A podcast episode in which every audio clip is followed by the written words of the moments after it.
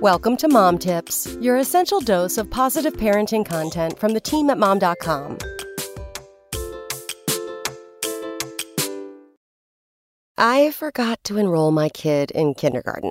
Now, to be fair, he is the youngest child of four, so it's not as if I'm a complete failure as a mother. I did just fine by the other three, so some acknowledgement of that would be nice. Also, kindergarten isn't required in my state, and it's technically transitional kindergarten, so he'll have a shot at regular kindergarten next year. I'm not a monster. But really, what can he learn in kindergarten that he can't learn from YouTube? He knows how to count, knows his letters and shapes, I think, and knows his colors. All I know is that he can microwave his own frozen chicken nuggets, and in the grand scheme of things, feeding himself is arguably more important than learning how to read at five. While my youngest is certainly the most spoiled of all my children, mostly because his father and I have lost the will to parent, he definitely misses out on not being one of the first kids. For instance, he will never know what it's like to have all of my firsts. Yes, he was adorable and super cute, but he's my fourth child, and whatever he does, the other three have definitely done before. There is nothing new under the sun, after all. But even if he was my hundredth child, there are few things better than a gummy smile or new baby burbles. At least he has that going for him.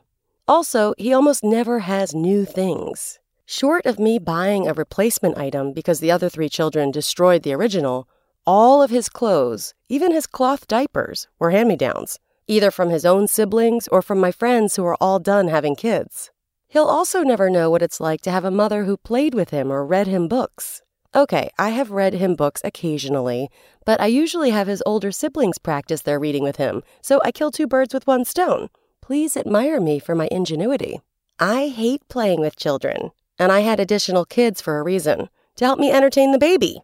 Hopefully, even though my youngest misses out on all the classes my oldest child got to take because there was no one else to occupy my time, he'll still look fondly back at his childhood.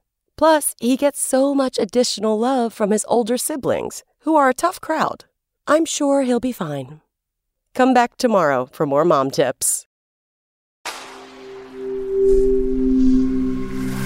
SpokenLayer